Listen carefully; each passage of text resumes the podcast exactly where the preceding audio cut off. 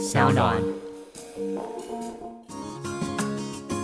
嗨，欢迎来到我的森林，我是很可爱又很可口的海苔熊。海苔熊心里话，在这里陪着你。欢迎来到海苔熊心里话，我是海苔熊。之前有听众说，觉得我们的声音呃节目品质音质不错，所以今天呢就要让大家用好的音质享受好的声音。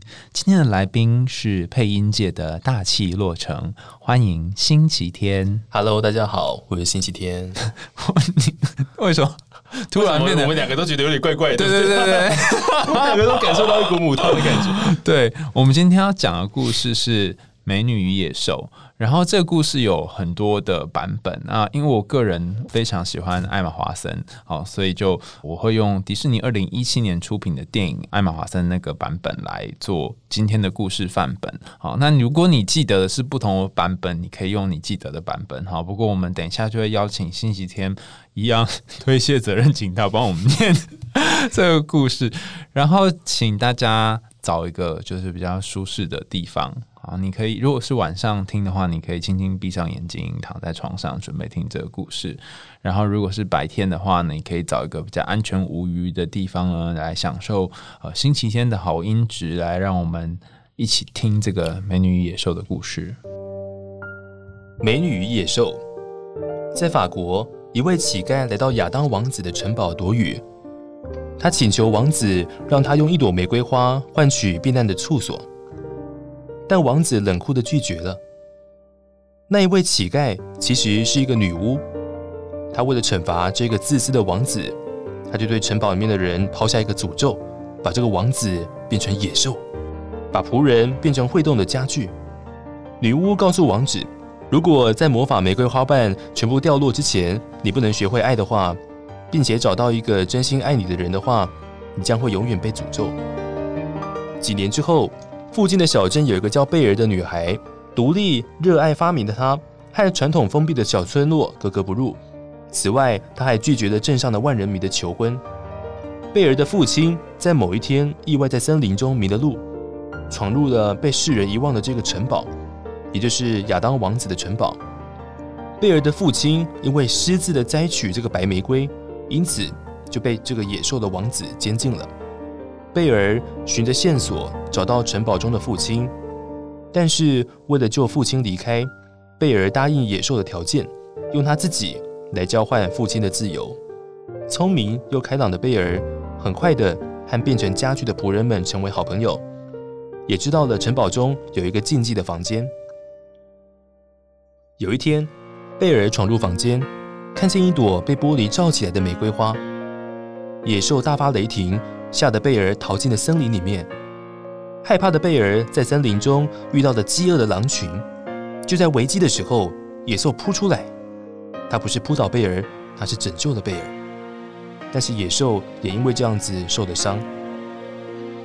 野兽受伤的期间，贝尔就细心的照顾他，两个人渐渐成为了朋友。而野兽则送给贝尔一本可以穿越时空的书，带他去任何他想去的地方。贝尔用魔法书回到他的婴儿时期，他才明白当初他父亲因为他母亲的病，迫不得已必须要带他离开巴黎。同时，村里的万人迷觉得只要救出贝尔的话，就可以赢得他的芳心，于是答应贝尔的父亲去救他女儿。但是贝尔的父亲默默的觉得万人迷的动机好像不单纯。两个人起了争执，万人迷就把他父亲丢在森林。后来，他的父亲反而是被女巫救的。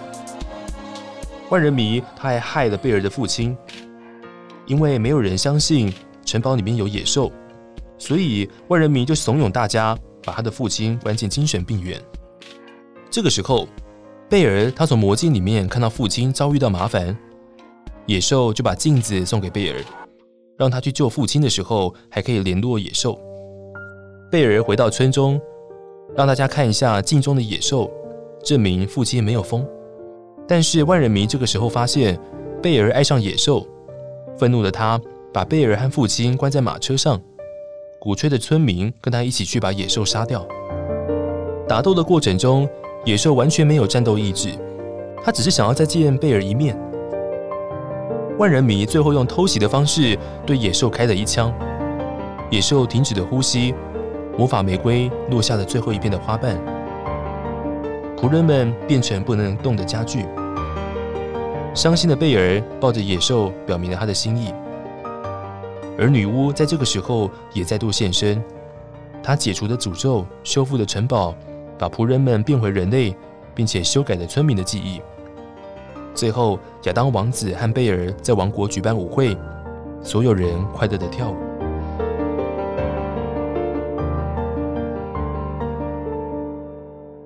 谢谢星期天哦，这个故事真的有点漫长。然后，嗯，不知道大家听完这个故事，印象最深刻的段落是什么呢？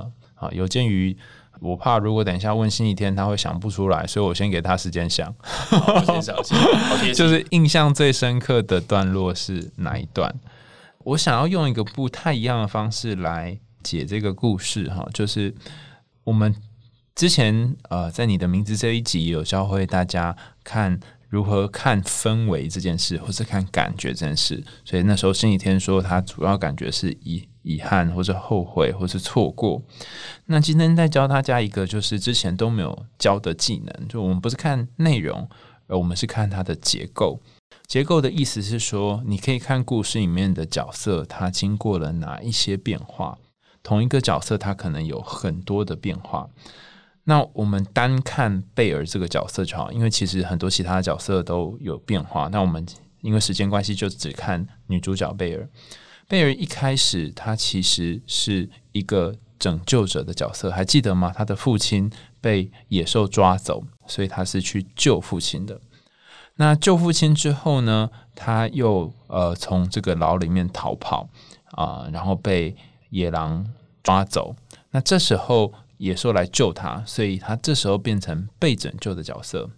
可是当野兽拯救了他之后，野兽受伤了，然后他在家里面细心的照料野兽。此时他要变成照顾者、拯救者的角色。然后这个拯救者的角色持续到他发现父亲被村民们觉得是神经病，所以他就回去救他父亲。那这时候他还是拯救者。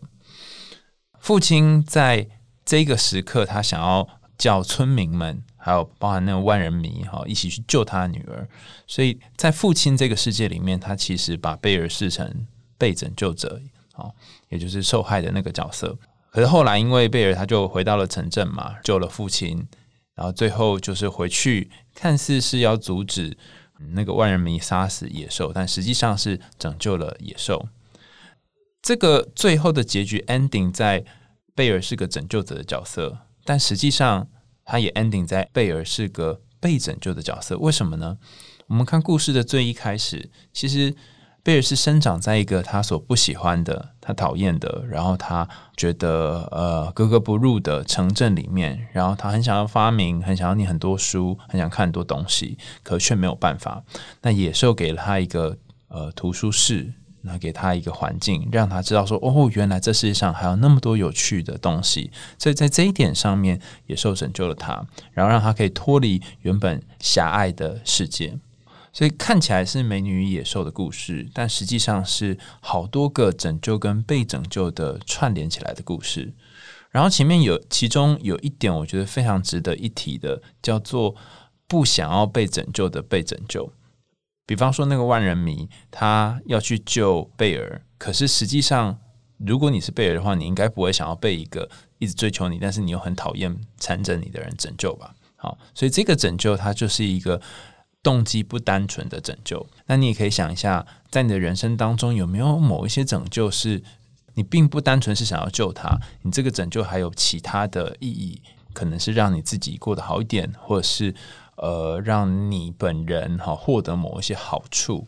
那当你在做这些拯救的时候，其实你真正要救的不是对方，而是救你自己，或者是让你觉得快乐。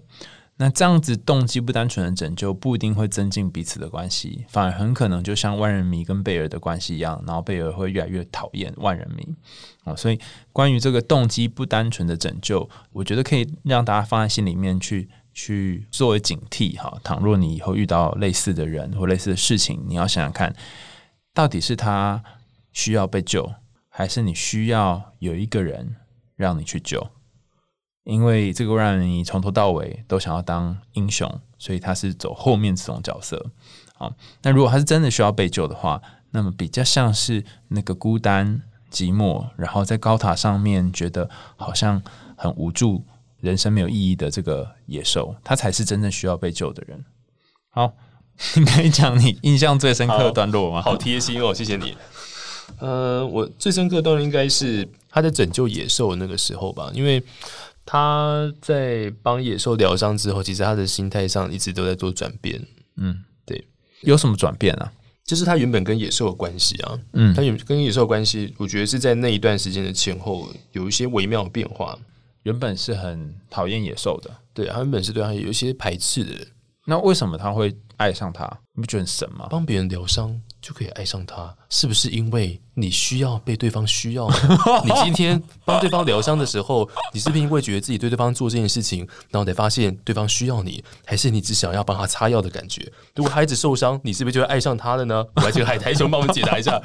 哎，你好，学好快哦，是吗？你是刚刚讲这个意思吗？呃，我刚刚讲其实是另外一个意思。但但你讲你讲你不不过不过你还好，你帮我讲，因为这这是另外一件事情，但这个也很重要。就你怎么样让一个人需要你呢？就是你先请他帮你做一些事，很神奇哈。对，很神奇。你受伤了，然后他需要帮你疗伤，然后你你觉得很痛苦，然后你发生一些很糟糕的状况，他需要陪伴你。于是你霎时间就变成有需要被协助的人嘛？那倘若这一个人他是需要人家需要他的人，就像你刚刚说的，他有可能就中你的计，他就留下来陪伴你。然后照顾你，那照顾一阵子之后，他就开始想一件事：为什么我要照顾这个人呢？为什么呢？可是这个东西会上瘾。对对对，然后对他来说，对，然后他就说啊，我知道了，应该是我喜欢他吧，应该是对他有意思吧。然后他如果在一个没有很主主要或者很明显的情况下，就有可能会被这个想法给吸引，然后就会用他的行为来解释他的想法。就反过来了，他是因为照顾你，所以他喜欢你。好，不过我比较不倾向完全是这个解释啊，这可能是一部分。贝尔是一边照顾一边爱上他，但此时其实，在照顾的过程当中，刚有谈到贝尔他也获得了一个他从来没有获得的东西。他跟那个野兽说：“哎，你有听过罗密欧与朱丽叶吗？”然后野兽就说。怎么又是这个老梗？因为野兽他看过很多很多很多的书，对，然后他就带他去一个图书室。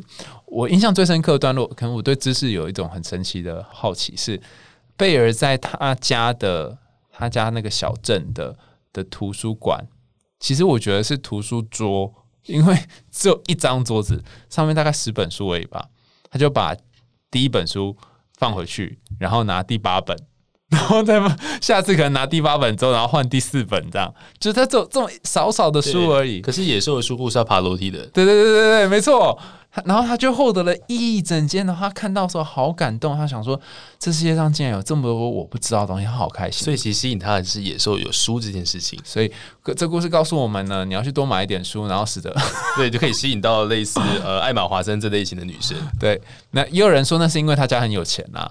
就是可以买到这么多的书，对，嗯，但那个时代知识应该是很贵的，对啊，那个时候那就是金钱，所以首先你要怎么样可以取得艾玛华森呢？就是你要很有钱，不是啦，就是你要让他家的书要放到用楼梯用那个楼梯才可以拿到的位置，对对对，然后可能有三层吧，三四层的的。书，嗯，但我觉得他那个感动是，你竟然懂我要的东西是什么，然后你跟那个万人迷不一样，万人迷以为用肌肉用这些打斗。就可以获得，它不是可以抢来的东西，对，它是要需要你用真心去搞鬼的这种这种，而且你的真心是要有 三层楼的树，你摘的花摘不下来，对，摘下来也不是你的。哎，那你讲到花，然后同时也来问你一下，是那个谁贝尔他请他父亲带玫瑰花回来吗？对，那你知道为什么要这样吗？猜猜看。为什么要带玫瑰花回来啊？哎，我还真的不知道。哎，你觉得回瑰玫瑰花代表什么？白玫瑰，嗯，你联想到什么？自由吗？嗯，还有呢？白玫瑰通常会象征什么？随便猜。纯洁、自由、纯洁啊！再一个，通常我们会想三个：解脱、解脱。哇，所以这就是贝尔最想要的，他想要从那个被绑住的小镇里面解脱，因为那小镇其实是很其他人都跟他想法不太一样，他觉得格格不入。嗯，所以这里又有一个很有趣的意象，就是看似看似贝尔在城堡里面被囚禁，叫做不自由，可是实际上在他的镇里面。有很多无形的东西在囚禁他。对你好强哦！哎，你很适合，你很适合来录这个节目。对，我他，所以他就算是回去那个镇，他也被囚禁嘛。所以他在野兽城堡里面，他身体上面被限制，但他获得了心灵的自由。然后在原本的城镇里面，他看起来很自由，可以四处跑跑去，但他的思想是被是被限制的。所以白玫瑰有一个是跟自由有关，但是这里面还出现另外一颗玫瑰，是那个野兽的玫瑰。对，你觉得那个红玫瑰象征什么？红玫瑰应该是象征野兽的。红玫瑰就像这个倒数计时器啊，只是它变成一个玫瑰而已啊。然后不是会会一直掉花瓣吗？它如果今天放了一个计时器在里面，那不浪漫的嘛？就放一朵花在那边。哦，好，呃，对你如果说直接想象真的话，有点难哦，因为很多人都问我说。我如果每次要跟海熊一样说，我们来想这到底是什么，这最后想不到嘛哈，然后你就会去到星期天的路线，它就是倒数计时器，就像我们现在前面 有一个哔哔哔这样哈。对不起，我的想法就很直。没有没有没有没有，所以我们要换一个方式问，就是你不要去想象真，好用就是看到你刚刚想那个白玫瑰是一样，你就随便联想，红玫瑰会让你联想到什么？浪漫，嗯，爱情，嗯。然后浪漫爱情真算一个，这是太太靠近了，就象征浪漫，然后象征繁华，嗯，好的生活，嗯，然后象征理想化。为什么为什么理想化哪来的？嗯，它跟它我是从好的生活联想出去的，就是你，它是象征是一个你在过你想要的生活，然后你在过你想要的感情，然后你的感情生活顺遂，嗯，你喜欢的人他喜欢你。哦，所以它跟爱有很深的连结，这也就是为什么一开始那个那个乞丐那个妇人，他就是女巫变那个乞丐或者是妇人，他跟这个野兽说：“因为你没有学会爱，你没有学会怎么去照顾人，所以我要给你这个玫瑰啊，让你看看爱是长这个样子。然后你的爱正在凋零，一点一滴的，你每一天在过日子，在倒数计时，其实你的爱都都在坠落。”因为你根本不会爱别人，所以你讲到自己时期也是对的。如果他在生命终结之前都没有学会爱人，就像我们在生命终结前都没有学会爱人的话，那我们就像那个凋零的玫瑰花一样，就是一点一点掉下去。那为什么玻璃罩罩着呢？哈，他不希望不想它掉太快嘛，风一吹就会掉更多，所以要罩着。不是哦，其实我觉得还有一个意象是玻璃罩是你会想到什么？随便联想，让它这个东西看起来很脆弱。哦，对吧？对，还有呢，它是一个需要被细细保护的东西，就跟早产儿或者是刚出来婴儿要包在那个保温箱里面一样。嗯，然后玻璃罩，什么东西会用玻璃罩罩着？太空人的头，因为太空，你真的很强哎！抱歉，没有，我觉得你超强，好像没有，没关系。那那你说为什么太空人头需要用玻璃罩罩着？因为没有罩着的话，太空人会死掉，所以这玫瑰花应该是没罩着。就会就会出问题，就会直接卸掉。它应该是一个罩着才能够维持比较久时间，可是罩着还是会一直掉。但如果拿起来之后，它可能是不能够接触氧气的玫瑰花，然后一次就啪，太空玫瑰花 就是不能够接受氧气跟氮气。地球上就是氮气跟氧气最多嘛，所以它可能不能够接接触外太空的那种真空的状态。对对对，哦哦，它呃，应该哦，它是外太空玫瑰，所以不能接受地球上的氧气。它要维持真空状态，从空气跑进去，它就变质，变质的话，你的爱情就没了。哦，哇，好厉害！哎，你好适合，就是你的爱情是不能骗子的。你这这个编剧讲求是一个，就是你的爱情学会爱这件东西，你不能够就是让它变质。可是你要怎么学会不要让它变质呢？你同时又不能够打破这个玻璃瓶。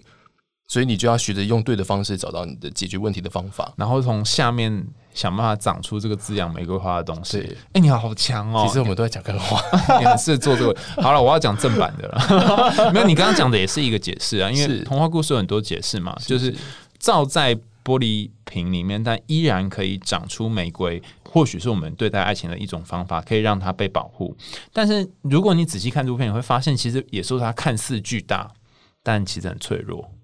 他的那个心是很脆弱，就像那个玫瑰花一样，他好怕他的脸，他的这个样子是不会被别人喜欢的。然后好怕别人看到他就不会爱他，所以这个巨大的恐惧让他变成非常非常脆弱的自己，然后很多的不安，这不安大到他必须用一个玻璃罩罩着，使得这个罩完之后他还可以存活苟活。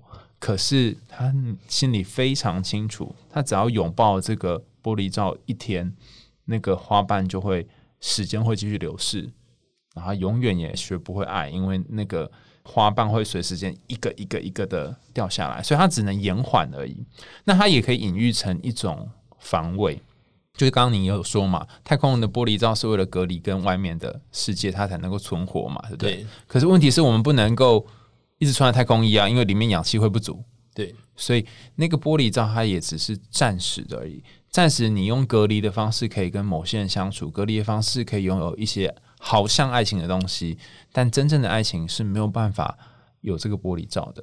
你会有一天会闷死在里面。所以玻璃罩另外一个解释这样。然后脆弱，你你讲这点想也超好的，因为因为呃，野兽它其实是一个很脆弱的人。他在贝尔走的时候，躲在那个高塔上面是没有战斗意志的。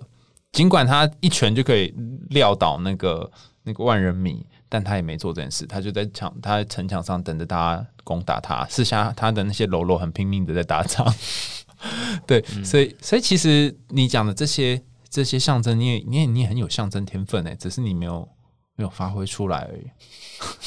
谢谢谢啊，有被称赞的感觉。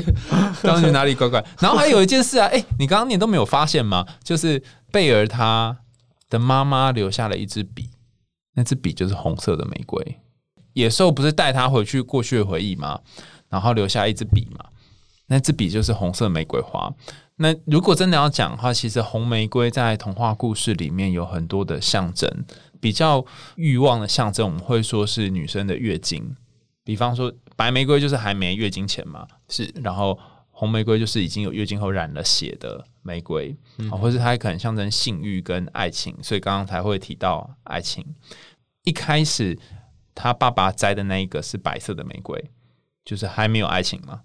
但是野兽为什么要阻止呢？因为野兽也想要爱情，他想要一段关系，所以他阻止他爸爸。其实内心 OS 说：“拜托拜托，不要摘白玫瑰，好，拜托我找一个人来解救我内心的那个红玫瑰。我这边有一朵红的特好，对 对对对对对，就是这个概念。摘我的，对对对，要来要来就处理这个这样。好，这是刚刚在讲那个玫瑰的部分。那你刚刚在念这个故事的时候啊，你有没有发现有一个很神奇的东西是那个禁忌的房间？哎，我觉得神奇的东西是那个，就是可以拿来当就是视讯联络的。哦，对，好，那你这样讲这个，我们来讲，那你觉得它多厉害？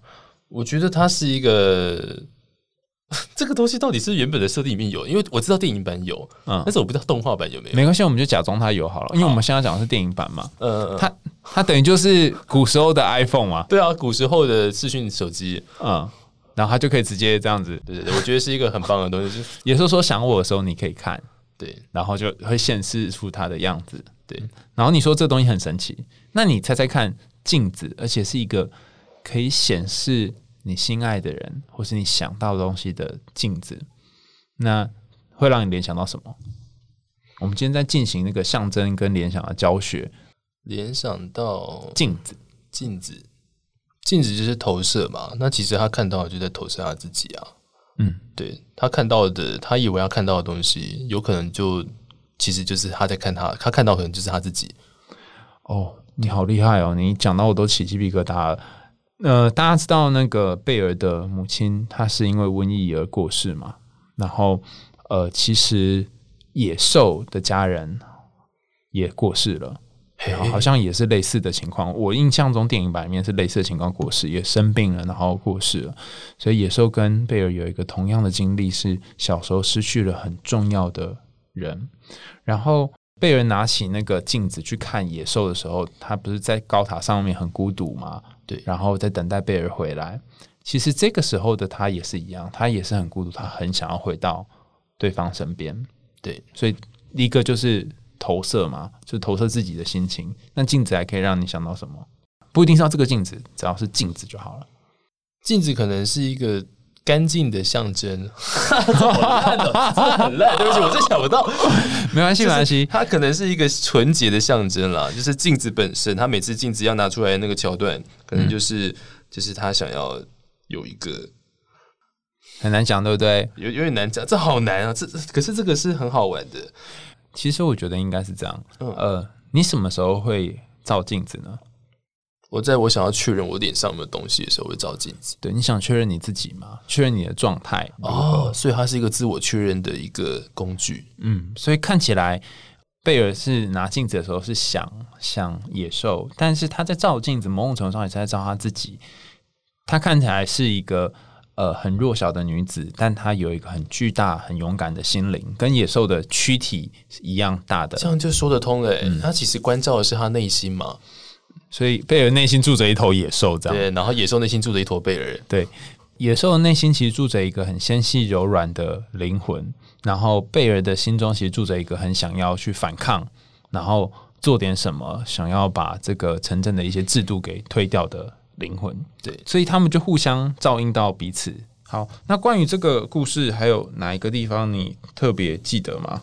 嗯，我觉得那些变成。灯啊，变成杯子啊，那些小仆人那也很有趣。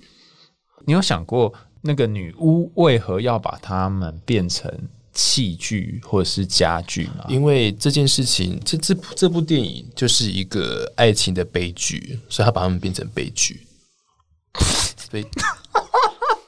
我刚刚一开始还听不懂为什么是 悲剧，原来是个悲剧。然后最后那个悲剧，这个悲剧被化解，所以这些这些悲剧变成人了，变回人。所以它其实是象征这个悲剧这件事情已经被破碎了，它重新破镜重圆，哦，把悲剧化解了。哎，你好，你好，适合星期天讲干话。有没有？我看到表情超认真，对不对？对对对对，你可以拍，我们可以开个姐妹节目，就是海豚心里话讲这个故事之后，然后星期天讲干话，然后。另外 一个歪七扭八的路线，对，太太夸张，悲剧是什么东西？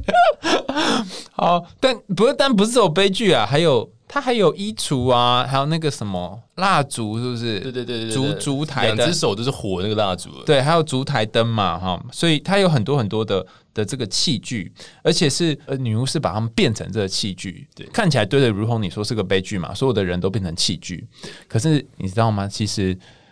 城堡就是一个容纳一个人，让人家觉得有安稳感受的地方。然后你可以想想看哦，贝尔刚进这城堡的时候不是很阴森吗？对。可是有了那些家具，有了这些仆人们，他会让他有一种宾至如归，然后像在家里面的感觉。对。所以或许贝尔他一直期待某一种家，但他的家是只有他的父亲，但他在这里获得了一种呃，好像。有母亲般温暖的床铺的感觉，然后我们通常会说，像是城堡啊，或是房间，它象征母亲的一个子宫，它就有机会可以再回到母亲的怀抱里面。